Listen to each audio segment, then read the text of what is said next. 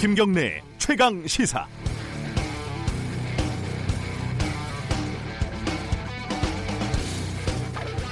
문무일 검찰총장이 어제 기자 간담회에서 검경 수사권 논란과 관련해서 입장을 상세하게 밝혔습니다.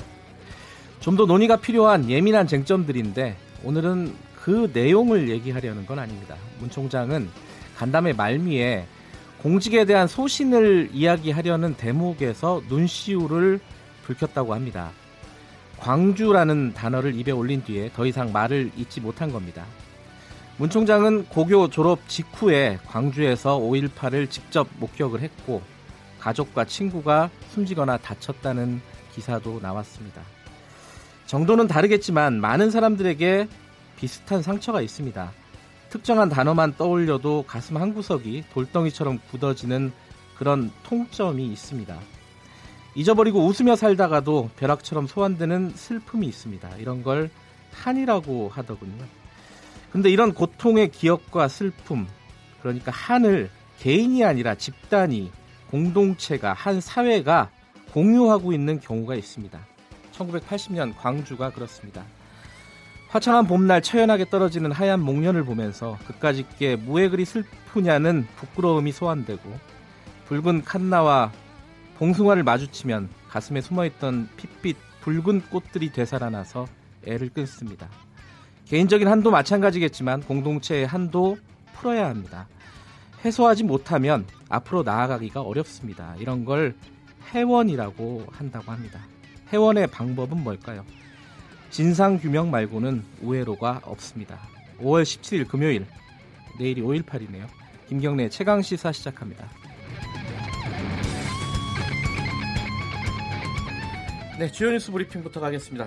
밤사이에 어, 김학의 전 차관이 구속이 됐습니다. 그죠? 그렇습니다. 몇 년 만이죠, 이게? 어, 성접대 의혹이 불거진 지 6년 만인데요. 네. 어, 일단 주요 범죄 혐의가 소명이 되고 네. 증거인멸이나 도망의 염려 등이 인정된다면서 신종열 영장전담 부장판사가 구속영장을 발부했습니다. 네. 특히 지난 3월 김학의 전 차관이 인천공항에서 출국을 시도하다가 한번 저지를 당한 적이 있지 않습니까? 네. 이 점이 구속영장 발부에 주요하게 좀 작용을 한 것으로 보입니다. 네. 김학의 전 차관은 건설업자 윤중천 씨와 또 다른 사업가 최모 씨로부터 모두 1억 6천여만 원의 뇌물을 수수한 혐의를 받고 있습니다.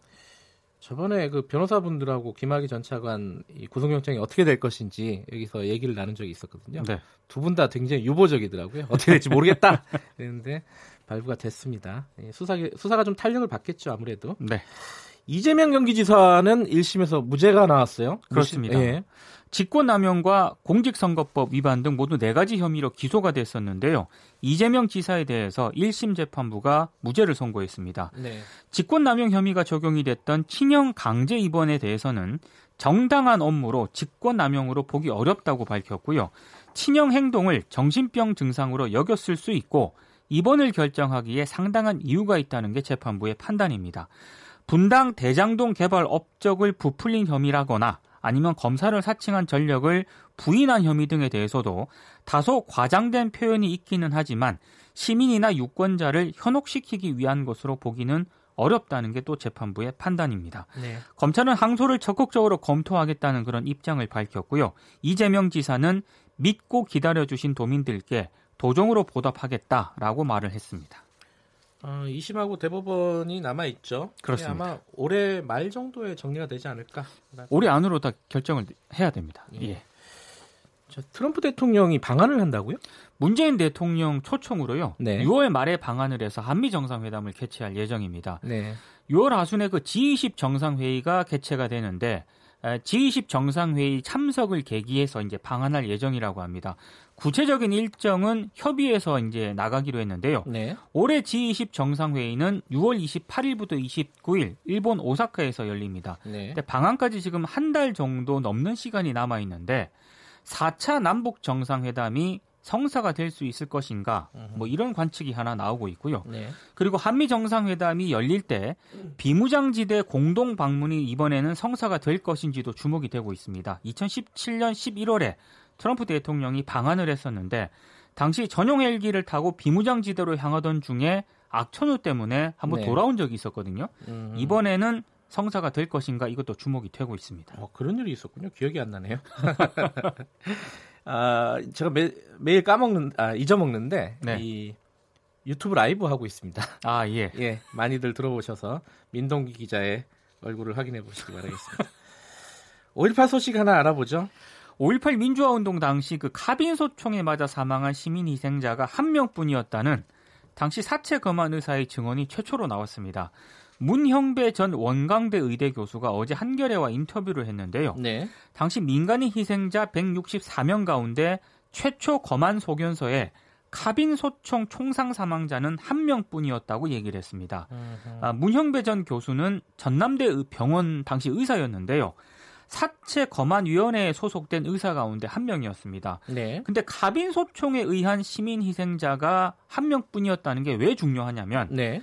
당시 그 전두환 신군부는 M16 소총을 사용을 했거든요. 아하, 예. 그때 이제 대항하기 위해서 시민군들이 카빈 소총으로 대항을 했었는데 네. 당시 전두환 신군부가 시민 사망자 가운데 카빈 소총 희생자가 28명에서 많게는 88명에 이른다고 이제 주장을 했습니다. 시민군들끼리 시민군들이 시민군이 시민을 쐈다 뭐 이런 주장이네요. 그러니까 서로 오인해서 예. 쐈다라고 하는 게 이제 전두환 신군부의 주장이었는데 예. 이 주장이 조작됐을 가능성이 있다라는 그런 의혹이 제기가 돼 왔고요. 네. 문영배 전 의대 교수의 발언은 이런 의혹을 뒷받침하는 그런 증언으로 보입니다. 네. 그리고 당시 사망자들 가운데 계엄군이 사용한 M16 소총에 맞은 경우는 폭도로 분류가 돼가지고요. 네. 장례비 등의 지원을 받을 수가 없었다고 합니다. 아하. 그래서 폭도라는 오명을 벗거나 장례비 지원을 받기 위해서 카빈 소총 희생자가 더 늘어났을 가능성도 있다는 게 예, 지금 그런 주장이 제기가 된 겁니다. 당시에 이제 민간인 희생자들을 치료하고 수습했던 의사가 증언을 했다. 그런. 말이네요. 네. 이 부분도 정리가 좀 돼야겠네요. 아, 그렇죠. 네. 네. 자, 이 정치권 얘기 잠깐 알아볼 텐데 이 뭐 막말 연쇄 파문이라고 해야 될까요? 이번에는 또 어, 한국당 김연아 의원이에요. 문재인 대통령을 한센병 환자에 빗대는 발언을 해서 논란이 되고 있습니다. 네. 어, 제 YTN 더 뉴스라는 그런 프로그램에 출연을 했는데요. 네. 상처가 났는데도 고통을 느끼지 못한 채 방치해서 상처가 더 커지는 병이 한센병이다 이렇게 얘기를 하면서 네. 문재인 대통령이 본인과 생각이 다른 국민들의 고통을 느끼지 못한다면 이를 지칭해 의학 용어를 쓸 수 있다고 본다라고 얘기를 하면서 이제 한센병 얘기를 했습니다. 전날 이정미 정의당 대표가 황교안 그 한국당 대표가 광주에 가려고 한 것을 거의 사이코패스 수준이다 이렇게 말한 것을 비판하면서 나온 그런 발언인데요. 네. 자유한국당을 제외한 여야 사당이 모두 비판을 했습니다. 인권 침해와 사회적 차별을 견뎌온 한센인들에게 우선 석고대죄해야 한다 이렇게 지적을 하고 있습니다. 그러니까 이정미 대표가 사이코패스라고 발언한 거에 대한 아, 자유한국당의 대답 정도로 볼 수 있을 것 같은데 예, 참 고민이에요. 이거 나올 때마다 왜냐면은 이런 막말이 나오면은 언론들이 보도를 하고 저희들도 얘기를 하지 않습니까? 그렇죠. 얘기를 하면은 얘기가 커진단 말이에요. 그렇습니다. 그렇다고 또 얘기를 안 할 수도 없고. 이 도가 너무 지나칩니다 요즘. 예, 네. 참 고민입니다 기자들도. 자, 그 삼성 바이오로직스 수사가 어, 거의 정점으로 가고 있어요. 그렇습니다. 네. 검찰이 삼성전자 사업 지원 TF를 압수수색을 했습니다. 네. 이 사업 지원 TF는 2017년 2월 공식 해체된 삼성그룹 미래전략실의 후신인데요. 네. 특히 이번 압수수색 대상에는 이재용 삼성전자 부회장의 최측근으로 알려진 정현호 사장의 사무실도 포함이 됐습니다. 네. 아, 검찰 수사가 그룹 윗선으로 올라가기 시작했다 이런 관측이 나오고 있는데요. 삼성 바이오 등에서 조직적으로 증거를 은폐한 혐의로 구속이 된 삼성 지원 TF 백모 상무가 네. 최근 검찰 조사에서 윗선의 지시를 인정한 것으로 알려졌는데요. 네. 검찰은 이 백상무 등에게 증거인멸을 지시한 윗선이 정현호 어, 사장인 것으로 지금 파악을 하고 있습니다. 네. 아, 그래서 정현호 사장에 대한 수사는 결국 이재용 부회장으로 가기 위한 발판 다지기 이용 아니냐 이런 분석이 음. 나오고 있는데요. 검찰 수사가 정현호 사장을 넘어서 이재용 부회장까지 이어질 것인가 네. 이것도 상당히 관심입니다. 어, 길군님이 청취자분이 어, 유튜브 보시면서 민동기 기자 얼굴이 마이크에 가린다고 좀 얼굴 보여주시고 보여주면서 하시기 바랍니다. 윤석열 지검장을 어, 협박한 유튜버가 석방이 돼갖고 좀 논란이 있네요. 보증금 납입을 조건으로 어제 석방 결정이 내려졌습니다. 네, 어, 이 유튜버 김상진 씨인데요. 네. 구속 적부 심사를 진행한 후에 보증금 3천만 원을 납입하는 조건으로 김 씨의 석방을 어제 허가를 했습니다. 네. 이 구속 적부심은 구속돼서 수사받는 피의자가 법원에 구속 그 법원에 구속이 합당한지 판단해 달라고 요청하는 그런 절차인데 네. 근데 검찰이 강력하게 반발을 하고 있습니다. 이 왜냐하면 법원이 구속을 했거든요. 근데 법원이 스스로 구속한 지 닷새 만에 법원 스스로 판단을 뒤집었습니다. 네. 그래서 이런 석방 결정을 도저히 납득할 수 없다는 그런 입장인데요. 검찰은 일단 소환 조사 일정을 잡아서 김씨 조사를 계속하는 한편 공범 그리고 자금 출처 등에 조- 대한 조사도 이어갈 예정입니다. 불구속 수사가 원칙이죠. 아, 원칙이긴 한데 아, 이게 또 형평성의 문제 이런 것들이 항상 나오니까요. 그렇습니다. 에, 마지막 소식 하나 알아보죠.